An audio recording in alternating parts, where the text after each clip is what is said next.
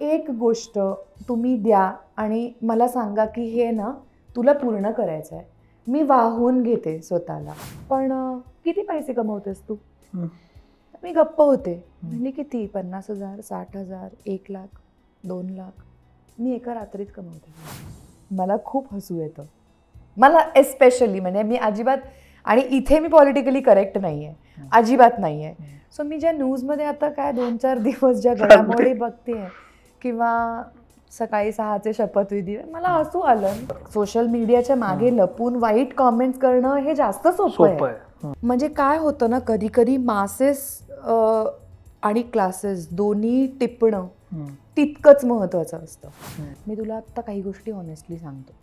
तुझी खूप तू खूप चांगली ॲक्टर आहे. तुझी ऑडिशन फार आवडली मला. पण सेलिब्रिटी नावाची एक गोष्ट असते. माझ्या हातात फ्लाईटचं तिकीट होतं.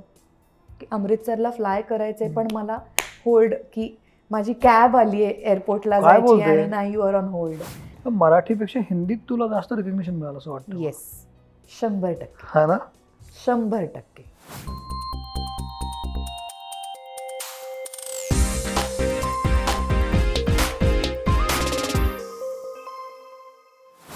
नमस्कार मी सौमित्र बोटे. मित्रमणेमध्ये मी तुम्हा सगळ्यांचं स्वागत करतो. आज आपल्यासोबत आहे अनुजा साठे गोखले.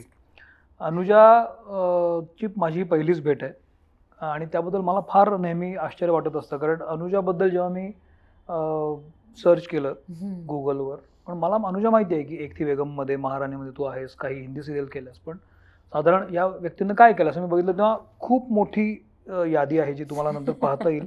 अगदी अग्निहोत्रपासून पार महाराणीपर्यंत ती मोठी यादी आहे. पण ऑन अ सिरियस नोट मला असं नेहमी वाटलं की इतकं काम करून सुद्धा मी इतके वर्ष पत्रकारिता करत होतो पण आपण कधीच एकमेकासमोर आलो नाही. ही इतकी चांगली अभिनेत्री आहे म्हणून हिला सातत्यानं काम येताना दिसतं. हां. बरं तुझं प्रोफाईल बघितल्यावर लक्षात आहे की चांगल्या चांगल्या प्रोजेक्ट्समध्ये आहे. असं नाही की काही येते ते घेत घेतलं गेलंय. सिनेमा पण केलायस तू तू सिरियल्स पण केल्यास तू आता वेब सिरीज पण करतेस. असं असून सुद्धा तू आलीच नाही आमच्यासमोर मग ही ऍक्ट्रेस अंडर आहे का? ही ऍक्ट्रेस का समोर येत नाही मीडियाच्या असं मला खूप आधीपासून वाटत होतं. आणि मग मित्रमणाच्या प्लॅटफॉर्मवर तुला नेटानं बोलवलं मी आणि तू आलीस मला खूप बरं. वाटलं. थँक्यू पहिला प्रश्न हाच आहे हो.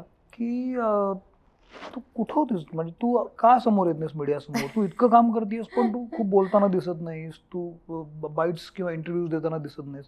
असं का? म्हणजे नेट नेटमध्ये विचार केला ना तर जेन्युइनली मी मी तशी आउट गोईंग नाही आहे म्हणजे सोशल मीडिया किंवा काय म्हणतो आपण मार्केटिंग स्वतःचं करणे किंवा ह्या गोष्टी मी कधीच नाही केल्या. किंवा करायला हव्यात का किंवा नाही करायला हव्यात का हा एक डिबेटचा मुद्दा आहे. पण जेन्युइनली मला असं मला खूप मनापासून वाटतं की जे फॉलोअर्स मी कमवलेत किंवा जी लोक आज माझं काम बघतात ज्यांना माझं काम आवडतं ते सगळे ऑर्गॅनिक आहेत. यु नो म्हणजे. माझ्या कामातून निर्माण मिळवलेले आहेत. हे. ऑर्गॅनिक आहेत.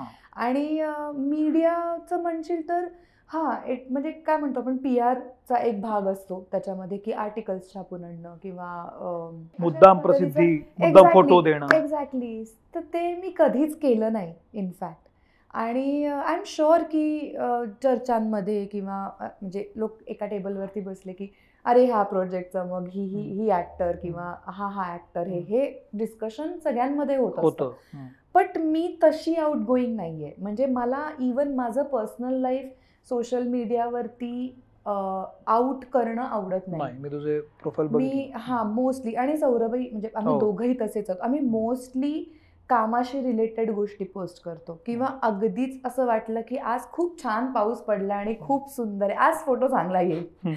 तर एखादा फोटो तुझा का पावसाचा? हा, तेही असू शकतं की कधीतरी नुसता ढगांचा. किंवा पावसाचाही असू शकतो. सो ते तशी मी सोशल नाही आहे मुळात मी सोशल आहे फक्त माझे मित्रमैत्रिणी माझं जे क्लोज सर्कल आहे. त्या लोकांमध्ये मी मी असते. पण हे हे खूप महत्वाचं आहे. तू तू तशी आउट गोईंग नाही आहेस मग तू कशी आउट गोईंग आहेस हे मला हवंय पण नंतर तुम्ही तिच्या पण जनरली कुठली कलाकृती आपण जेव्हा करतो तेव्हा मग मीडियासमोर ती चित्रकृती जाते. सिनेमा तुम्ही मीडियासमोर नेता मग तिथले ऍक्टर्स बोलतात आणि मग ते आपोआप होतं. तुम्ही काय मुद्दाम करत नाही. पण तू इतक्या सगळ्या मोठ्या मोठ्या प्रोजेक्ट्समध्ये आहेस तरी पण तू कशी इतकी फार दिसत दिसत नव्हतीस. मी तुला खरं सांगते. पण अगदी गेल्याबद्दल तू भोबो मध्ये होतीस. त्या घंटामध्ये पण तू होतीस असं मला दिसलं. पण तेव्हा पण तू कशी क्रॉस झाली नाहीस? तू नसतेस का? तू येतच नाहीस का कुठल्या नाही नाही मी? जाते. त्या मी- तेवढ्या पुरत्या मीडिया इंटरॅक्शन्स मी नक्की करते. म्हणजे आता प्रमोशनचा भाग असतो तो. आणि आता फॉर एक्झाम्पल आता महाराणीचं सेकंड सीझन. जेव्हा आला. पूर्ण दिवस एक मीडिया इंटरॅक्शन काय म्हणतो? ऑर्गनाईज केलेली असते प्लॅन. केलेली असते. One after the other. आणि कुठेतरी ना मला असं लक्षात येतं की सेम सेम तेच तेच बोलून सुद्धा ना माणसाचं डोकं बंद पडतं. म्हणजे माझं तर शंभर टक्के बंद पडतं. कारण मी एका पॉईंटला म्हणजे मला आठवते एका इंटरव्ह्यूमध्ये. मी बोलत होते आणि मी असं म्हटलं की ए थांब थांब थांब. मला आता नाही कळत आहे मी काय बोलते कारण हा माझा आठवा इंटरव्ह्यू आहे. आणि आता जरा आपण हे पाच मिनिटाचा ब्रेक घेऊया. आणि आपण झिरोपासून पुन्हा सुरू करूया हो बर सो कारण की तेच तेच तेच तेच बोलून सुद्धा ना. मे बी असंही होतं की एकाच दिवशी सगळं प्लॅन असतं. दोन दिवसात पुन्हा तेच तेच तेच. तेच होतं पण अदरवाईज अदरवाईज कुणाला तरी मुद्दामून आता मला म्हणजे ओपनली हे खरं तर सांगू शकते की माझे टाइम्स ऑफ इंडियामध्ये सुद्धा मित्र आहेत सो शशांक साने म्हण किंवा मिहीर म्हण हे मला किती वेळा विचारतात की. अगं तू तू सांग ना काय तू काय काय आम्ही? बनवतो. स्टोरी. किंवा तू पाठव एखादा. फोटो हम्म. आम्ही टाकतो. पण मुद्दा तोच असतो की एकतर ना जेव्हा आपण एखाद्या प्रोसेसमध्ये असतो. तेव्हा आम्हाला ॲज ॲक्टर्स आमच्या कॉन्ट्रॅक्टमध्ये काही गोष्टी ह्या नमूद केलेल्या असतात की तुम्ही ह्याचा लुक आउट करायचा नाही. बरोबर. किंवा ह्याच्याबद्दल जास्त काही बोलायचं नाही. जोपर्यंत आम्ही ऑफिशियली ॲज. प्रोडक्शन आम्ही ऑफिशियली काही बोलत नाही. तोपर्यंत. सो असं होतं की हो आहे. मी सांगते हे बघ तिसरा सीझन मी आता करते. पण मी जास्त नाही काय सांगू शकणार. किंवा बरोबर कारण ते लिहिलेलं असतं तुमच्या कॉन्ट्रॅक्ट करेक्ट आणि it's not even just contract ethics आहेत. की त्यांनी सांगितलेलं असते की बाबा आम्ही ऑफिशियली आउट केल्याशिवाय तुम्ही पण असं आहे अनुजा. की तुम्ही ज्या काही फोटो देता तुम्ही तुमच्याबद्दल जेव्हा चार गोष्टी सांगता त्याचा फायदा ॲज अन ऍक्टर तुम्हाला होतच असतो. प्रत्येक वेळेला प्रसिद्धी? नसते.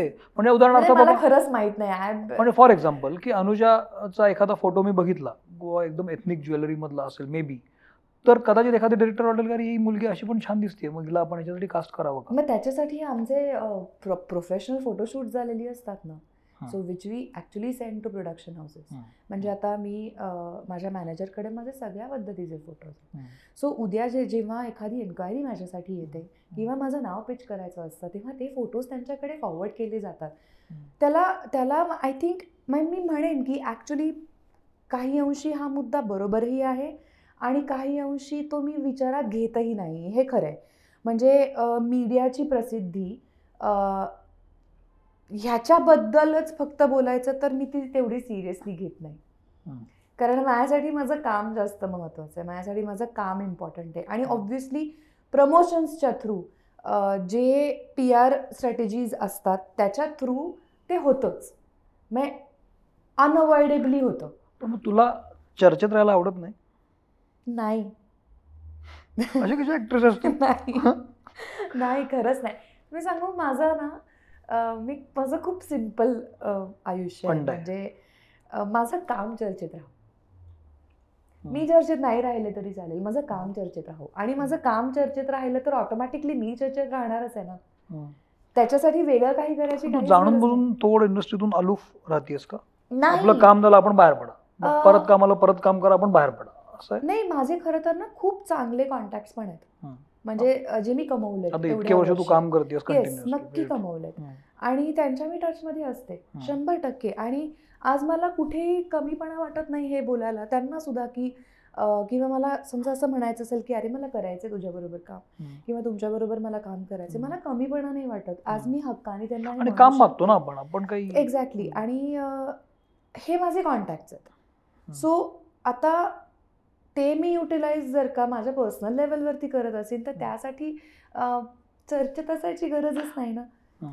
तू खूप व्हरायटी ऑफ लेवलवर काम केलंस तू हो. हिंदी सिरियल पण केलीस तू मराठी सिरियल पण केल्यास तू सिनेमे पण केलेस वेब सिरियल वेब सिरीजकडे मी नंतर येतो पण हे सगळं जे काम तुला मिळत गेलं तुला सगळ्यात जास्त कम्फर्ट कुठं काम करायचं वाटलं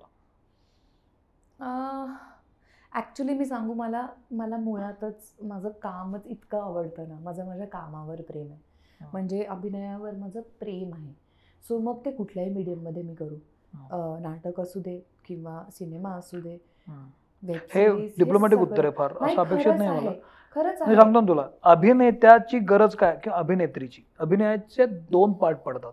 एक जीविकेसाठी आपण अभि- अभिनय करतो आणि उपजीविकेचं साधन असतं म्हणून आपण काही गोष्टी स्वीकारतो. अशी खूप मोठी उदाहरणं आहेत. ना. अशी पण कामं केली. मग त्याच्यामध्ये तुला तू जे स्वीकार स्वीकारत गेलीस काम त्याच्यामधलं तुला तू जास्त कम्फर्टेबल कुठं आहेस? मग कुठल्या माध्यमामध्ये आहेस का? भाषेची एक गंमत असते डिलिव्हरीची एक गंमत असते प्रसिद्धीची एक गंमत असते. म्हटलं तर मला मी सगळीकडे कम्फर्टेबल आहे. मला भाषा कारण मुळात भाषेवर मी काम केलेलं आहे मनापासून काम. काम केलं म्हणजे मी ह्या विचाराची आहे की ज्या भाषेत तुम्ही काम करताय. ती भाषा तुम्हाला आली पाहिजे. म्हणजे मी उद्या हिंदी बोलते तर ते हिंदी मराठी नाही साऊंड होता कामा मी मराठी बोलतीये तर त्याच्यात भेसळ नाही असता कामा. मी इंग्लिश बोलत असेल तर मग मला इंग्लिशही नीट आलं पाहिजे ऍक्टर काम कसं केलंस भाषेवर? सो एक म्हणजे हिंदीचं फॉर एक्झाम्पल मी सांगते की जेव्हा हिंदीचा माझा प्रवास सुरू झाला. एक ट्युटर होते तर ते मला ना हिंदी प्रेमचंदच्या गोष्टी वाचायला लावायचे. आणि अलाउड म्हणजे. मोठ्याने पुस्तक आपण लहानपणी कसं एक एक ओळ वाचली आहे की नाही. तशी म- पूर्ण एक एक ओळ वाचत वाचत मी गोष्टीच्या गोष्टी. वाचून काढल्यात हं. स्पष्ट. आणि तेव्हा ते मला करेक्ट करायचे. की आपला प्रॉब्लेम मराठी लोकांचा प्रॉब्लेम हा है हं. किंवा मैं. इथे होतो. तर त्याच्यावरती थोडस लक्ष. म्हणतो मैं. आणि कसं ऍक्च्युली मैं. हो. किंवा है. आपण हे असं म्हणतो. ओके सो किती स्लाइट मायन्यूट आहे.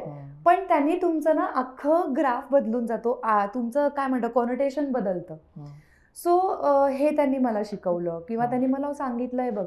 तू गाणं हिंदी गाणी ऐकतेस आवडतात. म्हटलं ऑफकोर्स का नाही?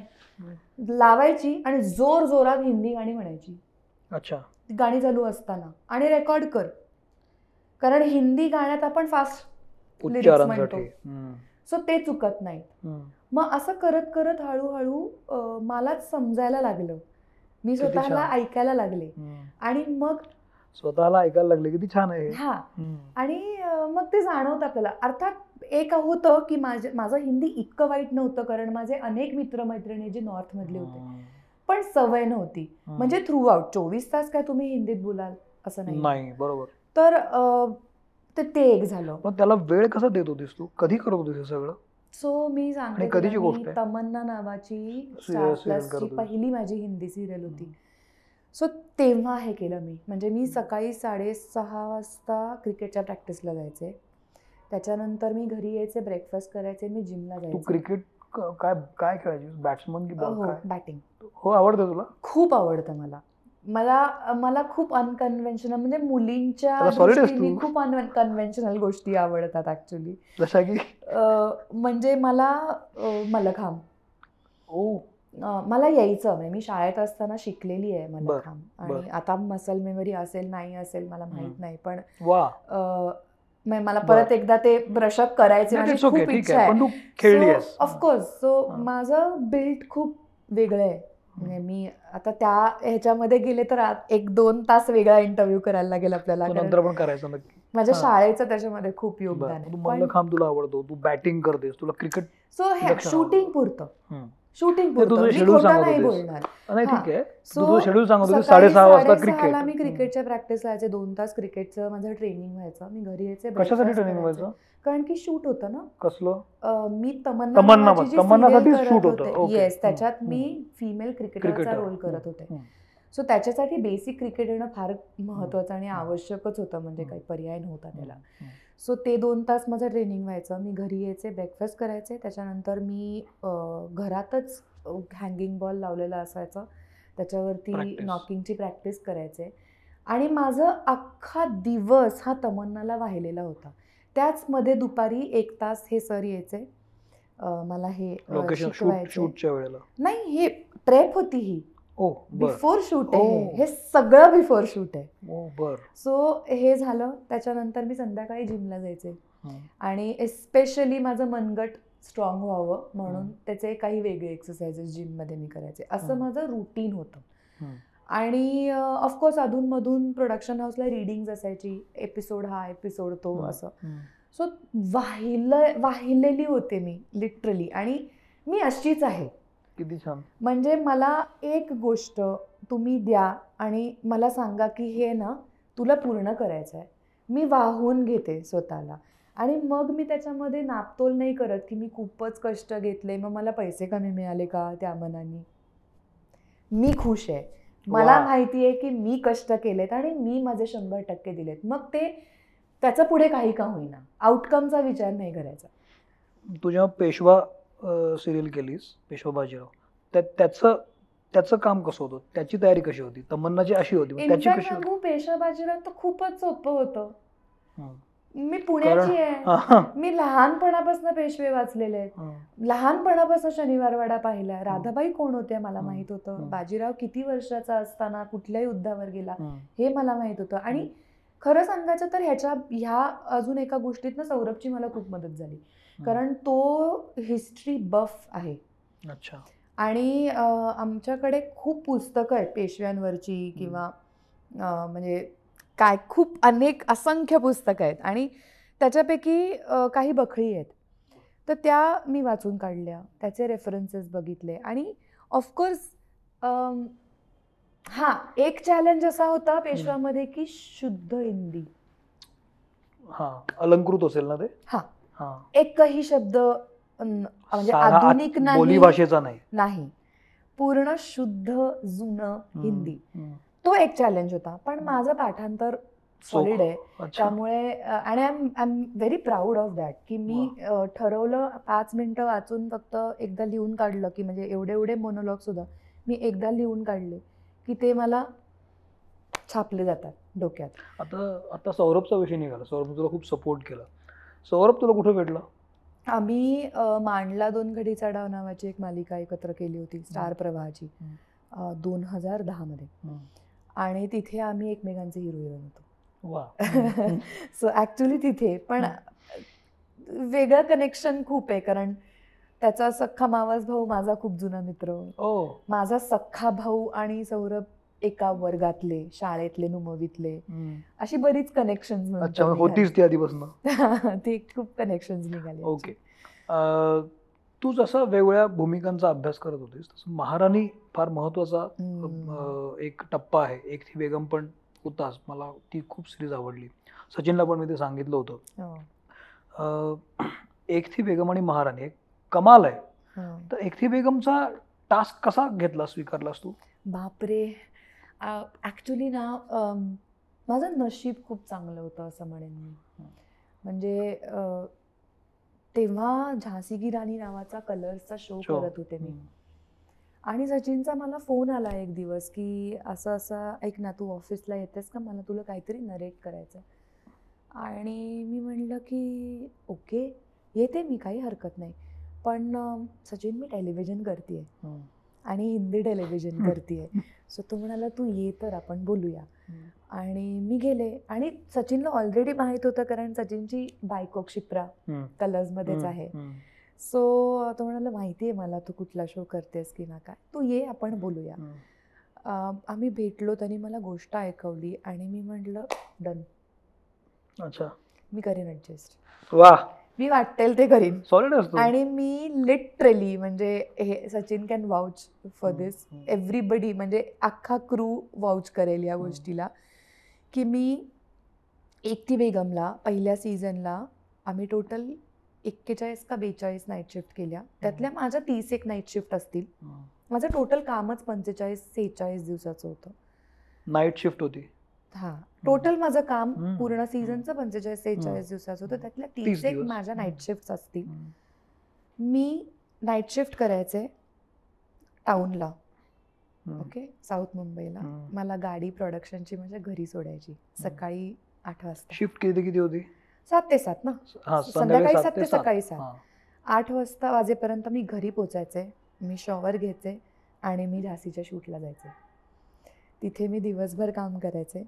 आणि मग मी मला एक दिवस झाशीवाले ब्रेक द्यायचे की सो लिटरली मी. राऊंड द क्लॉक शूट केलं आणि मला आता असं होतं की कसं केलं मी म्हणजे मी मला कसं जमलं हे पण मी जसं म्हणलं ना मगाशी की हे पॉलिटिकल उत्तर नाहीये हे. खरं आहे की मला Urge. माझं माझ्या कामावर प्रेम आहे आणि आय न्यू की हे मला करायचंय म्हणजे करायचं नाही हे मी समजू शकतो अनुजा की ऍक्टरला भूक असते. आणि शेवटी तुम्हाला वाट बघायला लागते चांगल्या भूमिकेची. हो.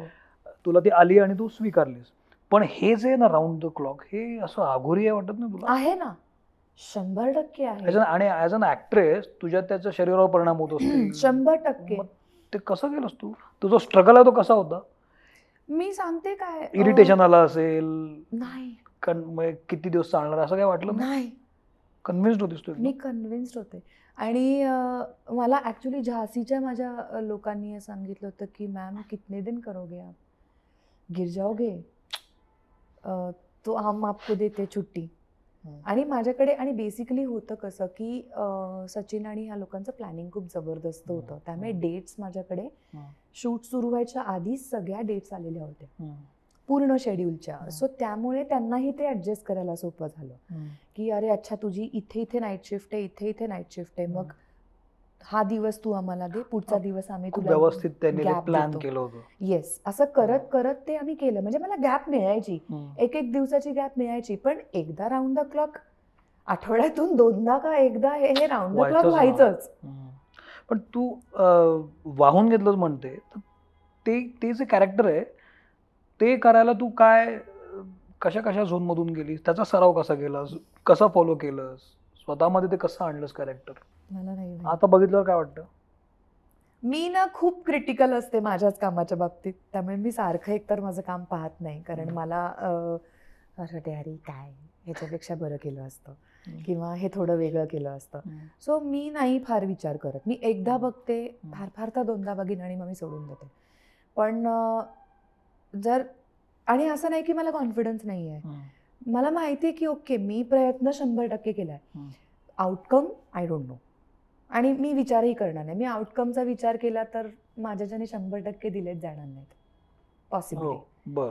सो विदाऊट काही काय बायस काही अजेंडा आपण. जेव्हा मनापासून करतो ना तेव्हा. आउटकम चांगलंच निघतं. तू मला हे ऐकायला खरं तर खूप थेरॉटिकल वाटतात तुझी उत्तर. पण तुझं एकूण नेचर पाहता मी कन्व्हिन्स आहे की तू असं अशी असू नाही म्हणजे एक फक्त काय आहे माहितीये मी एक उदाहरण मात्र इतकं सोपं नाही.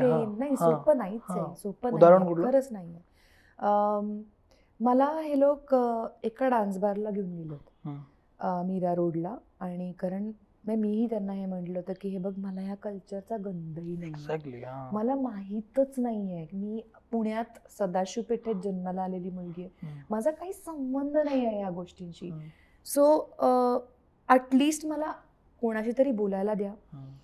किंवा तर ते म्हणाले नाही आपण अरेंजच करू.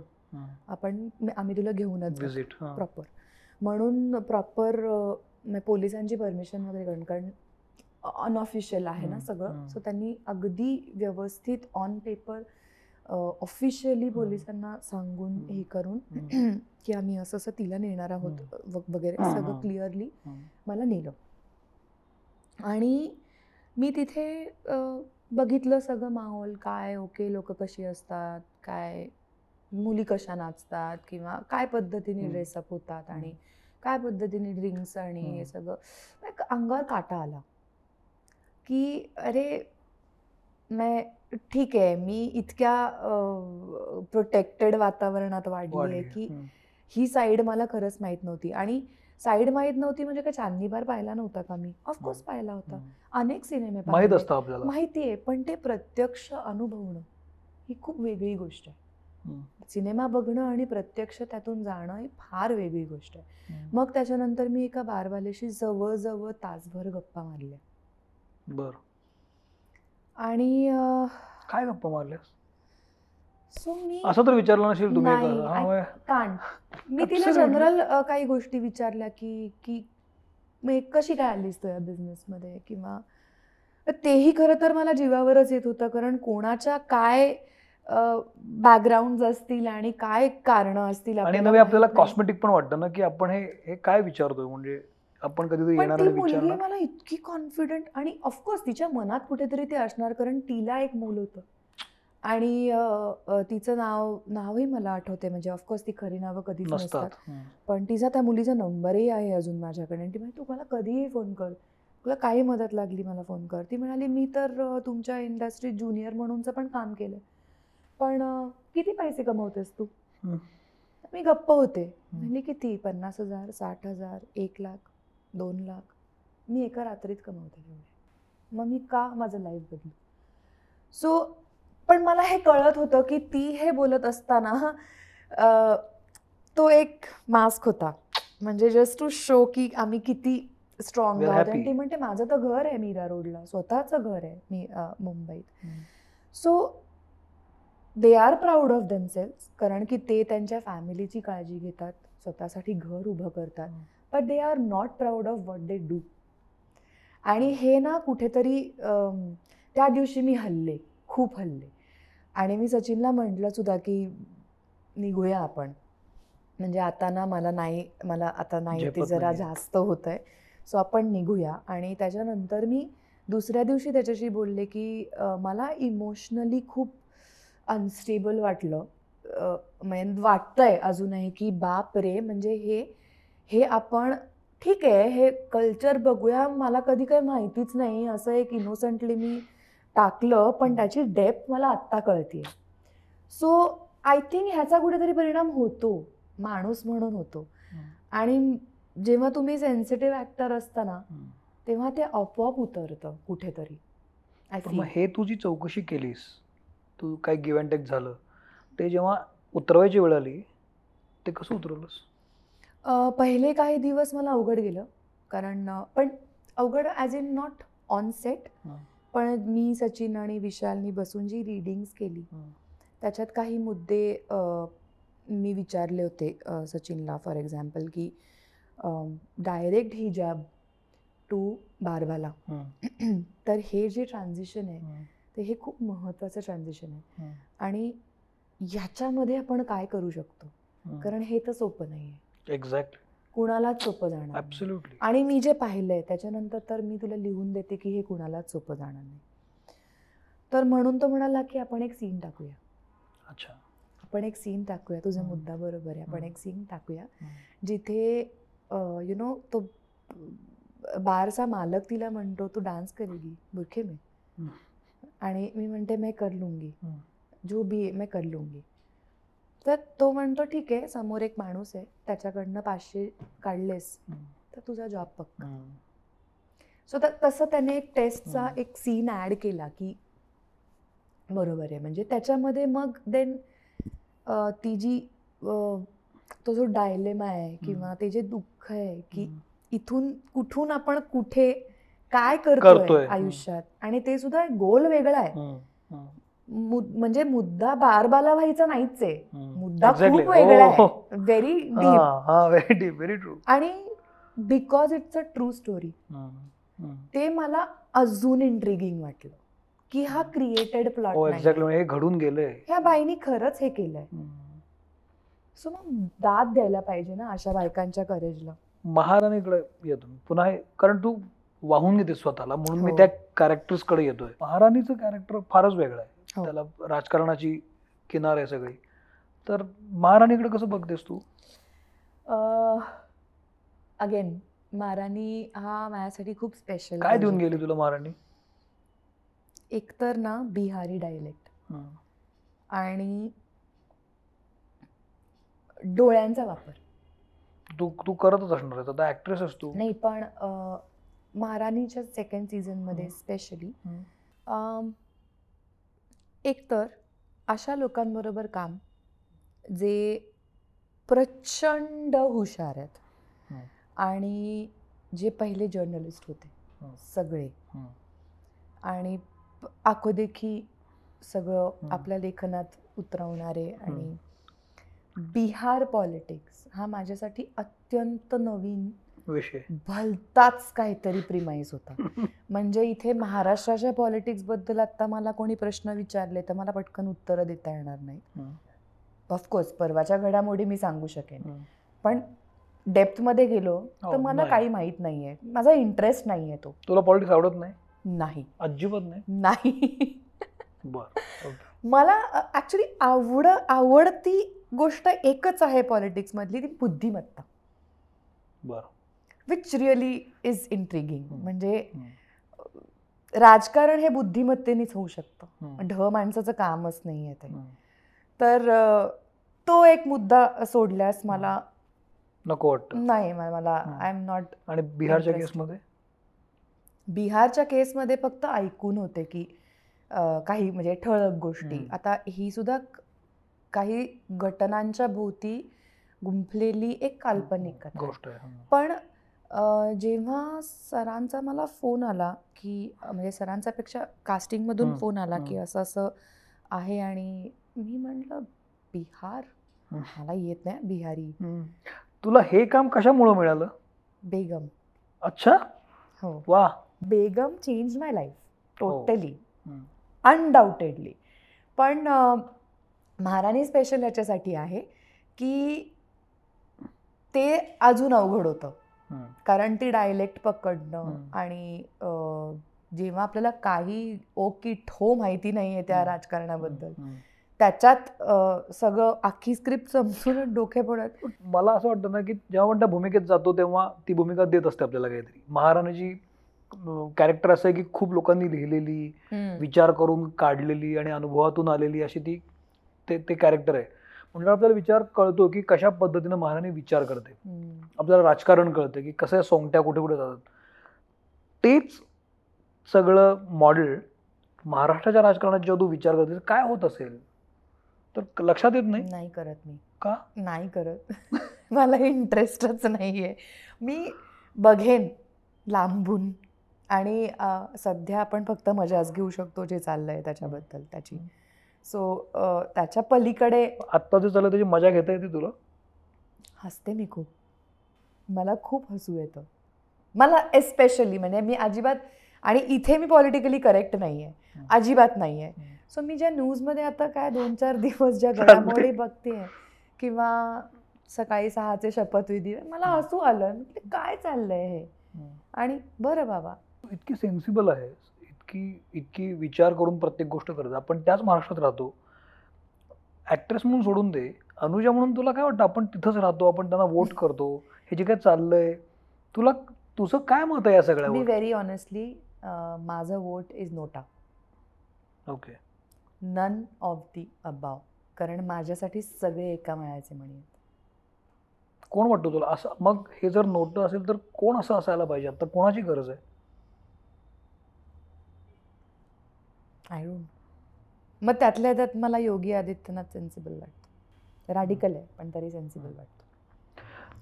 महाराणी जेव्हा तू केल्यानंतर किंवा बेगम केल्यानंतर तू एक म्हणालीस की बेगममुळे तू completely change your life in a way.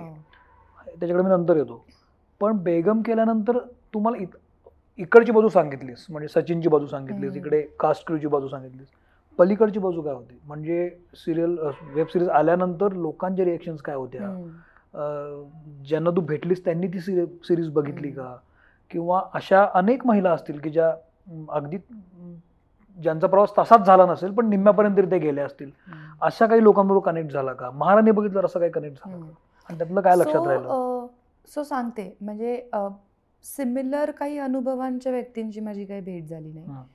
Honestly पण पहिला सीझन आल्यानंतर एक कुठला? असा अ, बेगमचा बेगमचा, हो. ब्लास्ट झाला एक. आणि म्हणजे अजूनही आता पहिला सीझन येऊन लॉकडाऊनमध्ये आला तीन तीन वर्ष वर्ष झाली असतील हो. ऑलमोस्ट सव्वा तीन वर्ष झाली. माझ्या इंस्टाग्रामच्या प्रत्येक पोस्टवर निदान म्हणजे समजा पस्तीस कॉमेंट्स असतील तर त्यातल्या पंधरा कॉमेंट या बेगमच्या असतात. म्हणजे ते मला बेगम म्हणूनच संबोधतात की आमची बेगम आली आमची बेगम. आली. सगळंच बेगम हां. म्हणता येतं किंवा अशरफ आली हमारी अशरफ. अशरफ वगैरे वगैरे वगैरे. सो हे ह्या रिॲक्शन्स तर आणि मग फुलफिलिंग वाटतं खूप कुठेतरी सॅटिस्फाईड वाटतं कारण की मग तुमच्या कामाची मी जे म्हणलं ना की हे सगळं ऑर्गॅनिक आहे. आणि हे खरं आहे.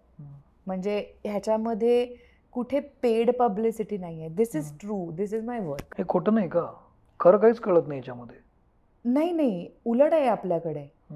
जेव्हा वाईट बोलायचं असतं ना. तेव्हा लोक सरसावून वाईट लिहितात घाबरत नाहीत किंवा भीती. बाळगत नाहीत बर सोशल मीडियाच्या मागे. लपून वाईट कॉमेंट्स करणं हे जास्त सोपं सोपं आहे. So luckily. मला खूप कमी ट्रोलिंग झालं कारण तुझ्या कामातून ते तू जोडत गेलीस एक्झॅक्टली. सो तो एक खूप मोठा म्हणजे आई बाबा सुद्धा मला थोडे मी थोडीशी बिचकले होते कारण आई बाबा बघतील आणि. असं. आपल्याला एक सोशल प्रेशर. थोडस असतंच. आणि येणारच होतो. येणारच होतं म्हणजे म्हणजे मला माहितीच होतं. पण ते पण काही बोलले नाहीत इन फॅक्ट त्यांनी मला म्हटलं की this is one of your best performance हो वा आणि मित्रमैत्रिणी किंवा तू काही प्रेशर घेऊ नकोस यु नो ते सगळं इतकं सहज वाटतंय त्या. अख्ख्या स्टोरीत आणि. ओव्हरऑलच ह्याच्यामध्ये आणि खूप छान महाराणीचा काय रिस्पॉन्स होता. आणि कुठून आला जास्त महाराणीचा रिस्पॉन्स सर्व ठिकाणून आला म्हणजे बेगमचाही सर्व ठिकाण मला पाकिस्तानातनं पण? आला हो हो मला अजूनही मला love from Pakistan love from Dubai हे माझ्या माझ्या कॉमेंट्सवरती असतातच अजूनही. सो बट ही किती चांगली गोष्ट आहे. किती छान गोष्ट आहे. म्हणजे अभिमान वाटला पाहिजे ना मला. म्हणजे मला वाटतोच या गोष्टीचा अभिमान. आणि महाराणीचं झालं असं की लोकांना अजूनही ना लीड आहे म्हणजे एव्हरीथिंग आहे. हे जे इक्वेशन आहे. ते कुठेतरी बदललं पाहिजे. कारण. की लीड असतेच महत्वाची. हम्म. पण त्याच्या आजूबाजूला इतकी चांगली मोठी मोठी कॅरेक्टर्स असतात ज्यांच्या शिवाय ती सिरीज पूर्ण होऊ शकत नाही और ती कलाकृती पूर्ण होऊ शकत नाही हो हे अजून लोकांच्या पल्ली नाही पडत सो मला अनेक रिॲक्शन्स अशा पण मिळाल्या की आम्हाला तुला जास्त बघायला आवडलं असतं. किंवा आम्हाला तुला लीडमध्ये बघायला आवडेल. ऑफकोर्स मलाही आवडेल लीड. करायला. पण कारण पहिले चार एपिसोड बऱ्यापैकी व्हॅनिला. होतं माझं कॅरेक्टर पण. त्याला रिझन होतं काहीतरी. आणि मग पाचव्यापासून जे पिकअप झालं पिकअप झालं पिकअप झालं पिकअप झालं आणि मग एका एका अशा पॉइंटला ते येऊन थांबलं. की that was a twist. So ते लोकांना आवडलं. किंवा की अरे वो. वो बहुत अच्छा था. But we wanted to see you more तू म्हणालीस की बेगम मुळे तुझं आयुष्य बदललं कशा अर्थानं बदललं एक ॲक्टर म्हणून. काय बदललं? सो आता फॉर एक्झाम्पल बेगमच्या आधी मी टेलिव्हिजन शोज केले जेही खूप पॉप्युलर झाले. असं नाही की एकही चालला नाही. हा चाललंय. खूप चांगले चालले. मी ब्लॅकमेल नावाचा सिनेमा केला इरफान खान बरोबर. मी परमाणू नावाची. हो. ह्या दोन्ही films back to back release झाल्या. म्हणजे एप्रिलमध्ये ब्लॅकमेल आणि मे मध्ये परमाणू. सो मला असं वाटलं की आय अराईव्ड अच्छा. म्हणजे आता वन आफ्टर दी अदर आता आपलं सगळं छानच होणार. आणि इट वॉज नॉट असं की तो ॲटिट्यूड नव्हता. तो एक आनंद होतं. हा पण गोष्टी नाही झाल्या तशा. जशा मला एक्सपेक्टेड होत्या. आता हा मे बी त्याच्यामध्ये जसं मगाशी तू म्हणालास की पी आर कुठेतरी कमी पडला का. हो probably. Maybe because of that आणि मी खूपच नवीन होते. सो हिंदीसाठी माझं खूपच नवीन नाव होतं. सो प्रॉबब्ली येस पण मला असं वाटलं की बरं यशराजला स्क्रीनिंग. म्हणजे काय हवं? हे पहिल्यांदाच अनुभवत होतीस ना तू सगळं? हो हो. हा. ऑफकोर्स आणि दोन्ही फिल्म्सची माझ्या यशराजला स्क्रीनिंग. झाली. मग की राजू इराणीज येत आहेत बघायला कबीर खान येतोय बघायला. किंवा हू म्हणजे तर मला तर नावही आठवत म्हणजे सांगता नाही मेघना गुलजार लागले. कितीतरी लोक म्हणजे. कितीतरी लोक की कुठेतरी तुम्ही स्पॉट होणारच. असं जे एक. हे असतं ना. म्हणजे आणि गंमत तीच वाटते मला की हे सगळे सिनेमे पाहिल्यानंतर इंडस्ट्रीतल्या लोकांची सुद्धा हीच रिॲक्शन होती की अरे यार क्या माइंड ब्लोईंग परफॉर्मन्स था. मग बोलवा ना. मला. हो it was a mind blowing. Performance. मग मग असं होतं ना की तुमचं असं होतं की अरे मग काय चुकलं काय? चुकलं काय माहिती काय चुकलं आय रिअली डोंट नो काय चुकलं पण बेगमचा जो सक्सेस आहे तो म्हणजे काय होतं ना कधी कधी मासेस आणि क्लासेस दोन्ही टिपणं तितकंच महत्त्वाचं असतं. सो बेगमनी क्लासेस आणि मासेस दोन्ही टिपले.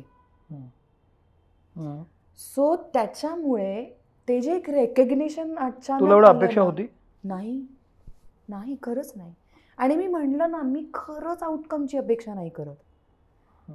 आय जस्ट नो की मी माझे शंभर टक्के दिले का? मी खुश आहे का? मला रात्री झोप येते का. व्यवस्थित. की मी मनापासून काम केले आणि हे सुद्धा मी शिकली आहे. आधी जेव्हा जेव्हा अशा काही फिल्म्स केल्या ना मराठी की ज्या नको होत्या करायला. आणि मग आपल्याला असं होतं की यार काय? करतोय काय माहिती का केल्या तेव्हा लहान होते अरे फिल्म मिळते करायला म्हणून करूया असं किंवा अरे नाही पैसे बरे आहेत. ठीक आहे मग सिरियल पण चालू आहे फिल्म पण चालू आहे दोन्ही करूया. असं होता. 25, हा. सो तो तसं क- करत करतच गोष्टी केल्या आहेत मी. आणि तेव्हा तेव्हा असं व्हायचं की शी कुठे येऊन ब पडली आहे मग काय? यांना काही येतच नाही. तर माझ्या एका को ॲक्टरनी मला हे सांगितलं होतं. आणि इनफॅक्ट आमचे डी ओ पी होते. जहांगीर खूप सिनियर डी ओ पी होते. त्यांचं. आडनाव मी विसरले. पण त्यांनी मला सांगितलं की हे बघ तू तुला माहीत नाही की तू कुठे शाईन करून जाशील. प्रोजेक्ट खराब असेल पण जर का तू चांगलं काम केलंस ना. आणि तू शाईन झालीस ना तर त्याचा फायदा तुला होणार आहे. लक्षात ठेव प्रोजेक्टचं पुढे जे होईल ते होईल. आणि तू तुझे शंभर टक्के दे ना. कसे का असे ना प्रोजेक्ट. त्यांना येत असो नसो जाऊ दे ना तुला येतं तुझं काम. तू तुझं काम कर याच्यानंतर तू तू जे म्हणालीस ना की हिंदीमध्ये रेकग्निशन मिळालं नाही. तुला असं वाटलं होतं की हे होईल कदाचित. हो. कारण बॅक टू बॅक प्रोजेक्ट येतात. हो. तर त्यानंतर आपण विचार करतो की का झालं नाही? जसं म्हणाल पी आर. कमी पडला असेल. पण दुसरी गोष्ट अशी आहे की तुझ्या हे लक्षात येतं की हिंदीच्या काम करायची पद्धत वेगळी आहे असं वाटतं तुला? की जिथं आपण त्याला अजून युज टू झालो नाहीये कदाचित? ते खूप जास्त प्रोफेशनल आहेत. तू प्रोफेशनलच अपेक्षा धरली होतीस हो की.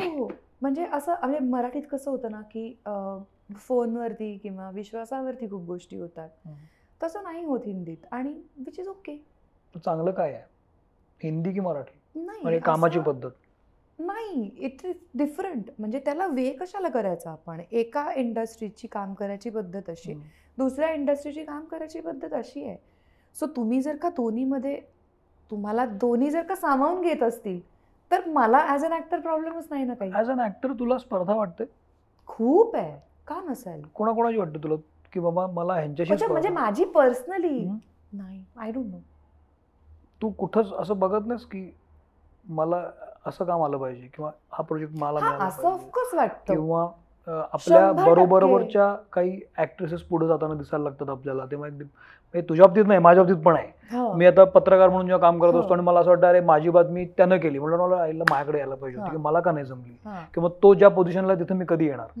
हे ऑब्विस आहे हो हो शंभर टक्के तसं ऍक्ट्रेसला असं. इन्सिक्युरिटी येते का इन्सिक्युरिटी नाही मी तुला सांगते काय होतं कधी कधी म्हणजे माझ्याही डोक्यात हे असं होतं की एखादी समजा कलाकृती मी पाहिली एखादी फिल्म पाहिली तर मी नेहमी म्हणते यार मी जास्त चांगलं केलं असतं. किंवा मी मी करू शकले असते असं अनेकदा वाटतं मला. अनेक अनेकदा वाटतं किंवा पण आय स्ट्रॉंगली बिलीव्ह की ना शेवटी काय आहे की एक कोणाच्या कोणाच्या नशिबाचा घास कोणीच काढून नाही घेऊ शकत. माझं जे आहे ते. कोणी काढून नाही घेऊ शकत ऑफकोर्स आणि माझं जे आहे ते मला मिळतंय पण तुला असं वाटत नाही म्हणजे अभिनेत्री म्हणून तू जेव्हा सिनेमात काम केलंस मराठी सिनेमांमध्ये तेव्हा लीड म्हणून तू ज्या लीगमध्ये खेळायला पाहिजेस त्या लीगमध्ये तू खेळली नाही. खेळले तू जेव्हा सिरियल केलीस. तेव्हा लीड म्हणून ज्या लीगमध्ये खेळायला पाहिजेस त्या लीगमध्ये तू नव्हतीस तू जेव्हा हिंदी सिरियल केलीस हो.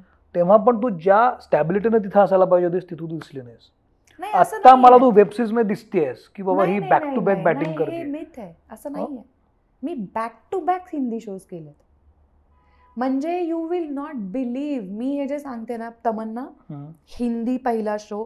तो लिमिटेड एपिसोडचा होता. एकशे वीस एपिसोड सो. टोटल आठ ते नऊ महिने मी शूट केलं.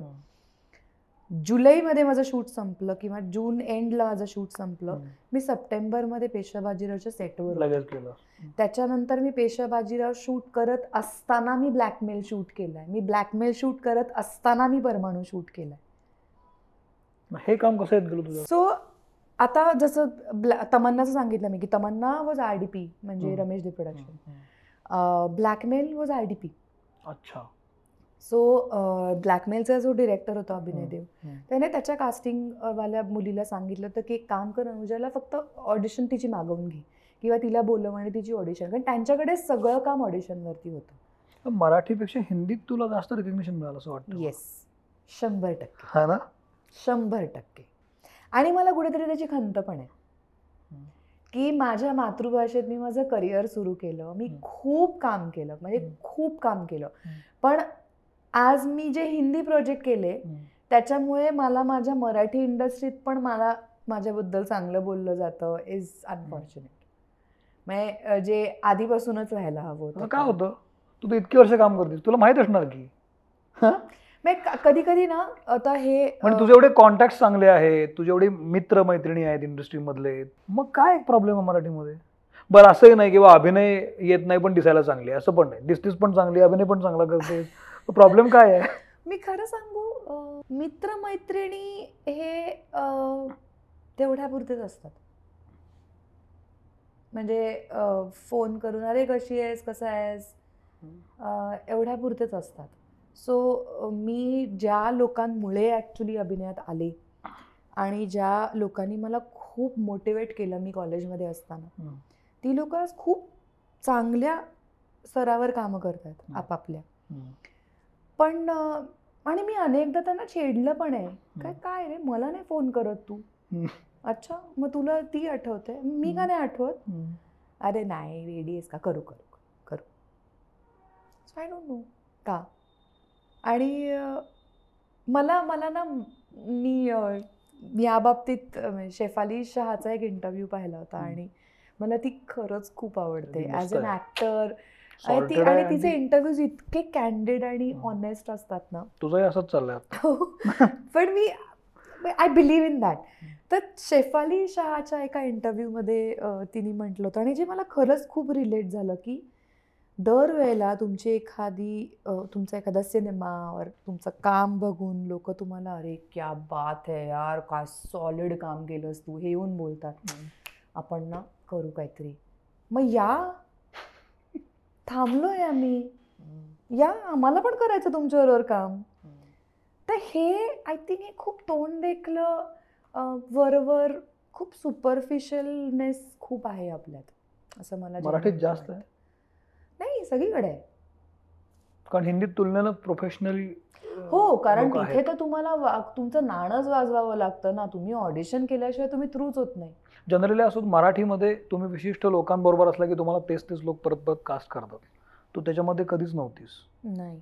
त्यामुळे असं झालं. आणि मला एकदा एका मी आता हे दोन एक्सपिरियन्स मी शेअर करीन तुझ्याबरोबर. हे मी फार कोणाशी बोलले नाही आहे नावं न घेता. ऑफकोर्स पण मला एका कुठल्या तरी एका सिनेमा काहीतरी स्क्रीनिंग होतं.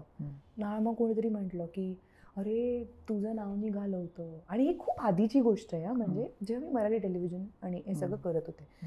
अरे तुझं नाव निघालं होतं ह्या या पर्टिक्युलर सिनेमासाठी म्हटलं अरे मग का खरं का नाही आला मग मला फोन. भेटले असते जाऊन. अगं नाही पण तू टेलिव्हिजन करतेस ना. तू मग ते ना छाप लागतो टेलिव्हिजन ॲक्टरचा अच्छा. आणि मी म्हटलं अच्छा टेलिव्हिजनचा छाप लागतो म्हणजे काय ॲक्टर आहे ना मी. मग टेलिव्हिजनमध्ये ॲक्टिंग करू और सिनेमात ॲक्टिंग करू तेव्हा. वेब सिरीज नव्हत्याच. हम्म. किंवा नाटक करू हम्म. ॲक्टिंग ॲक्टिंग असते नाही का अगं नाही ग पण ते छाप लागतो अच्छा बर हे मला तोंडावर सांगण्यात आलं अच्छा त्याच्यानंतर एक एक डिरेक्टर प्रोड्युसर असं एका फिल्मच्या मी ह्याला गेले. मराठीतले? मराठी. नावाजलेलं नाव आहे खूप. तर अं, मा- तेव्हा त्याला पण ऑडिशन केली होती. मी कधी नाही म्हटलं नाही मी अजूनही नाही म्हणत नाही. आणि माझे मॅनेजर मला म्हणतात की this is music to our ears की तू नाही म्हणत नाहीस. ऑडिशन करायला. जर लोकांचं तर माझी का ऑडिशन करताय असं असताना. सो मी कधीच अशी नव्हते. तर मी मराठी सिनेमाची सुद्धा मी तेव्हा ऑडिशन केली होतीस. आता नाही करणार. ऑफकोर्स पण. तेव्हा केली आहे आणि मला त्यांच्या ऑफिसमधनं फोन आला की सरांनी भेटायला बोलवलं. म्हटलं ओके गेले मी मग आम्ही असं समोरासमोर बसलो होतो आणि मला ती व्यक्ती असं म्हणाली की तुझी ऑडिशन खूप सुंदर होती अनु." वा तर मी म्हटलं की थँक्यू सर थँक्यू तर मी म्हटलं पण आणि ते लीड कॅरेक्टर होतं. तर तर ती व्यक्ती मला असं म्हणाली की पण काय ना हे बघ मी तुला आत्ता काही गोष्टी ऑनेस्टली सांगतो तुझी खूप तू खूप चांगली ॲक्टर आहे आणि तुझी ऑडिशन फार आवडली मला. पण सेलिब्रिटी नावाची एक गोष्ट असते. ओ ऐला बर. फेस व्हॅल्यू आणि त्याच्यावरती लोक पैसे लावतात. तर मी म्हटलं आणि मग माझं ना तिथे ॲक्च्युली मला वाईट नाही वाटलं मला खूप राग आला. आणि मी मी मुफट आहे. मी I am I am what I am असं आहे. म्हणजे डोंट मेस विथ मी. नाही म्हणायचं सरळ नाही म्हणून टाका काही प्रॉब्लेम. नाही आहे मी विचारणारही नाही. पण हे असले असलं ज्ञान मला नाही द्यायचं. मी म्हटलं अच्छा सर बरोबर आहे. पण मला सांगा तुम्हाला चान्स मिळाला तेव्हा तुमची सेलिब्रिटी होती? ऐला असं बोललीस तू? म्हटलं काय आहे ना चान्स मिळाल्याशिवाय लोक सेलेबल होतच नाही तो बट असो नो प्रॉब्लेम ते अजून आता काम करतात? मग परत क्रॉस झाले का तुला आयुष्यात कधी? ओळखच देत नाही. आणि मला जेन्युअनली सांगू मला फरकच पडत नाही. Because I am out of it तू खूप वेगवेगळी कामं करत आलीस. मराठी हिंदी जसं मी तुला सांगितलं. तुला भूतकाळात रमाला किती आवडतं? आणि जर असेल तर कुठल्या पिरियडमध्ये सगळ्यात जास्त रम रमाला आवडेल? मला खूप नाही आवडत भूतकाळात रमायला. पण जर का रमायचंच असेल तर मी ह्या गोल्डन पिरियडमध्ये नक्की रमेन जिथे मी पेशा बाजीराव ब्लॅकमेल परमाणू सगळं एकत्र करत होते कारण असं म्हणतात ना लोकांना की लोक म्हणतात ना की वर्क इज वर्शिप. माझ्यासाठी ते तंतोतंत खरं आहे म्हणजे मला जितकी माझे मित्रमैत्रिणी घर नवरा फॅमिली हे. सगळं जितकं इम्पॉर्टंट आहे. आणि त्यांच्याबरोबर वेळ घालवणं आणि त्यांच्याबरोबर गोष्टी करणं. हे जितकं मला इम्पॉर्टंट आहे. ती त्याच्यापेक्षा कैक पटीने जास्त मला माझं काम इम्पॉर्टंट आहे. आता आता तुझं नाव झालंय मराठीतले लोक तुला नावाजतायत तर आता जर तुला मराठीतनं ऑफर झाले किंवा काम आलं कशा प्रकारचं काम करायची इच्छा आहे तुझी? मला सिनेमा करायला कशा प्रकारचं? रोल? काय माहिती? म्हणजे पुन्हा तुला तरी गाणं. म्हणत झाडांमागून पळायला आवडेल. मला हरकत नाहीये. मला हरकत नाहीये कारण म्हणजे खरंच हरकत नाहीये. कारण आता मी फकाट नावाचा एक सिनेमा ह्याच्या. पूर्वी लॉकडाऊनच्या आधी शूट केला मी. हिलेरियस सिनेमा आहे तो. आणि त्याच्यात एक्झॅक्टली आम्ही हेच केलंय. हो? एक्झॅक्टली हेच केलंय. आम्ही. रिक्रिएट केलंय. अगं हेमा माझ्या प्रेमा हे गाणं. तुझी माझी जोडी जमली हे. रिक्रिएट केलंय. तसंच्या तसं कॉस्ट्युम्स आणि आपल्या पण आपल्याकडे. जनरली मराठी सिनेमा असं म्हणतो की आशय आशयघन असतो खूप वेगळा विषय हाताळले जातात रिअलिस्टिक असतो आता या स्टेजला आल्यानंतर तुला कशा प्रकारच्या सिनेमांमध्ये कशा प्रकारच्या भूमिका करायला आवडते मला सगळं करायला? पण आपलं एक आवडेल. असतं की मला मला ही भूमिका करायची मी मला ऐतिहासिक भूमिका करायची किंवा मला पॉलिटिकल काही करायचंय करावं असं वाटणं की मला हे असे काहीतरी मी सांगू का मला करावं असं काट मग मराठी असं फक्त नाही असू हा. ठीक आहे सोड मराठी मला जेन्युइनली स्पीकिंग मला एखाद्या सिक्रेट एजंट किंवा पोलीस ऑफिसर किंवा आर्मी ऑफिसर असं एखादं शंभर टक्के करायचं. माझं हे माझं हे. ड्रीम आहे की. मला हे नक्की करायचं आहे की एक- म्हणजे रॉची एजंट किंवा वा. हे ते. ते शंभर टक्के. एवढं मला नक्की सॉलिड वाटेल नाही पण? आणि मला ते करायचंय. आय नो ते हम्म. माझ्या माझं माझं स्वप्न आहे की मला हा असा असा एक रोल नक्की करायचा आहे वा आयुष्यात. तू जे म्हणालीस ना की मराठीत काम फार आलं नाही किंवा हिंदीत पण रेकग्निशन आलं पण काम आलं नाही याच्यामध्ये अं, वाह्यात अपेक्षा असतात का? त्याच्यामुळे असेल? नाही नाही रे. नाही. म्हणजे माझ्या मी खरं सांगू का? बापरे या तर बाबतीत मी फारच म्हणजे भाग्यवान आहे. की मधल्या काळामध्ये मेटूची मुवमेंट खूप आली होती. प्रत्येकाला never face this never in my life हे कशामुळे झालं असेल? म्हणजे असं तू काय पाळलंस की ज्यामुळे हे असं तुला बघायलाच लागलं नाही? जे लोक बघतायत ज्या मुली बघतायत त्यांच्यासाठी हे फार महत्वाचं आहे. मी पाळलं म्हणजे मी प्रोफेशनल सेन्स असतो. सेन्स असतो. मी प्रोफेशनल आहे. मी एखाद्या व्यक्तीला जर का कामासाठी भेटायला जाते. तर ते काम झाल्यानंतर त्याच्या पलीकडे मग कधी कोणी विचारलं की अरे मग नेक्स्ट टाइम आपण कॉफीला भेटू तर गरज नाही ना. काम आहे. काम करूया.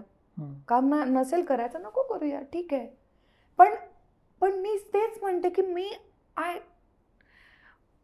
लोक खूप लोकांचे खूप किस्से आहेत पण माझ्याकडे एकही असा किस्सा नाही आहे आणि मी खूप भाग्यवान आहे की मला चांगलीच लोक मिळाली चांगलीच म्हणजे प्रोफेशनल कामाशी काम आणि रिस्पेक्टेबल आणि रिस्पेक्टिंग.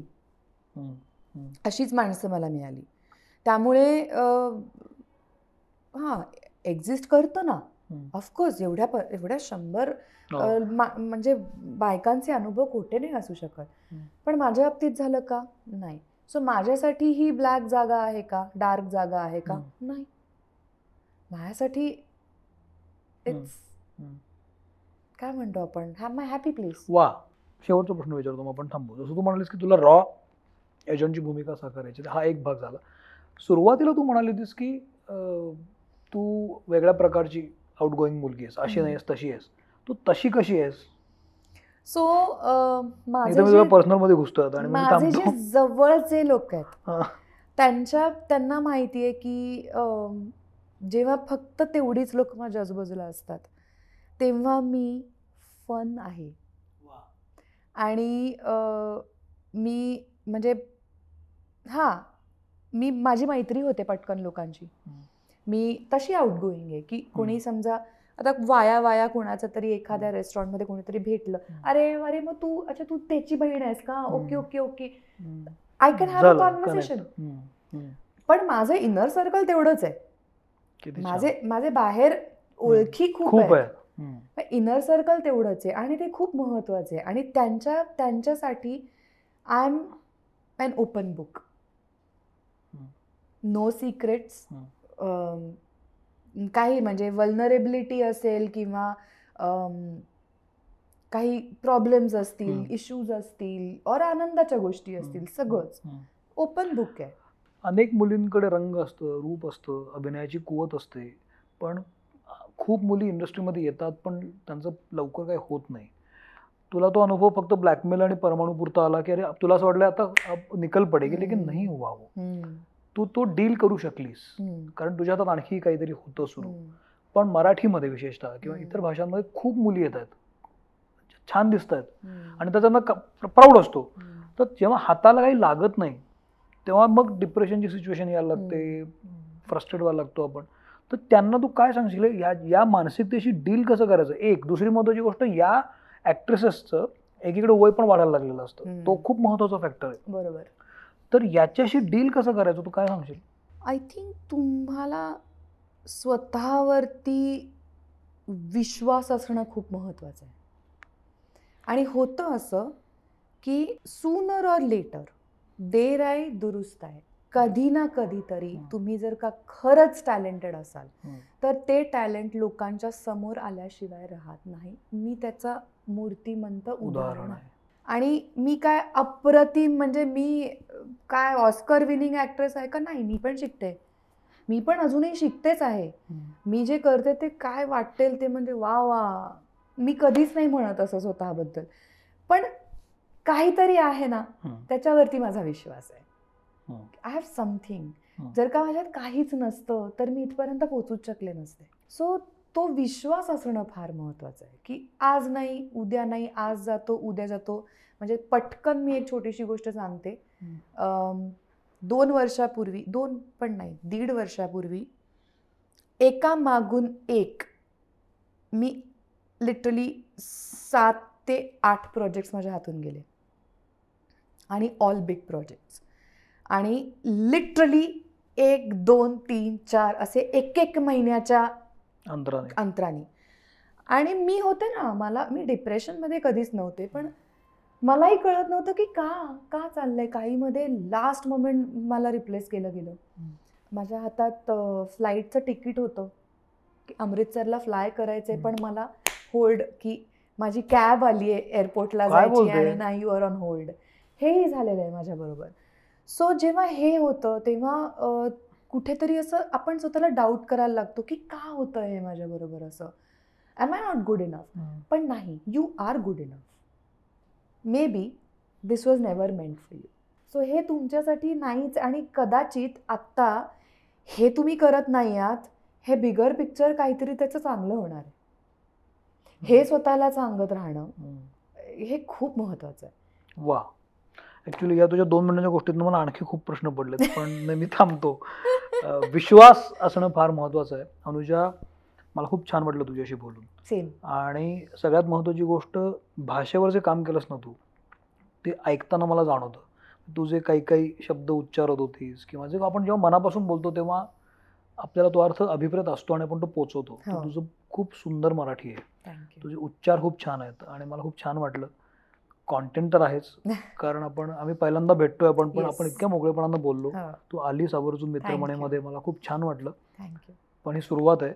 जसे सीझन येतात ना तसं आपण दुसरा सीझन पण करायचा लवकर आणखी. महाराणी थर्ड जेव्हा येईल हो. काय काय ते निमित्त मला मिळेलच. तेव्हा मी तुला पुन्हा नक्की बोलतो. नक्की नक्की पण तू आलीस मला खूप छान वाटलं. सेम मी इथं थांबतो. हा एपिसोड तुम्हाला कसा वाटला अनुजाशी बोलून मला तरी खूप छान वाटलंय. मला खात्री आहे की तुम्हाला यातून खूप घेण्यासारखं मिळालं असणार आहे. तर तिला तुम्ही तिच्याशी बोलू शकता सोशल मीडियावर माझ्याशी बोलू शकता. आणि मित्रमणे जरूर सबस्क्राईब करा शेअर करा. आणि हे हे हा जो टॉक आहे हा विचार आहे तिचा हा जास्तीत जास्त लोकांपर्यंत पोहोचवा ते फार महत्त्वाचं आहे. Anusha thank you very much thank you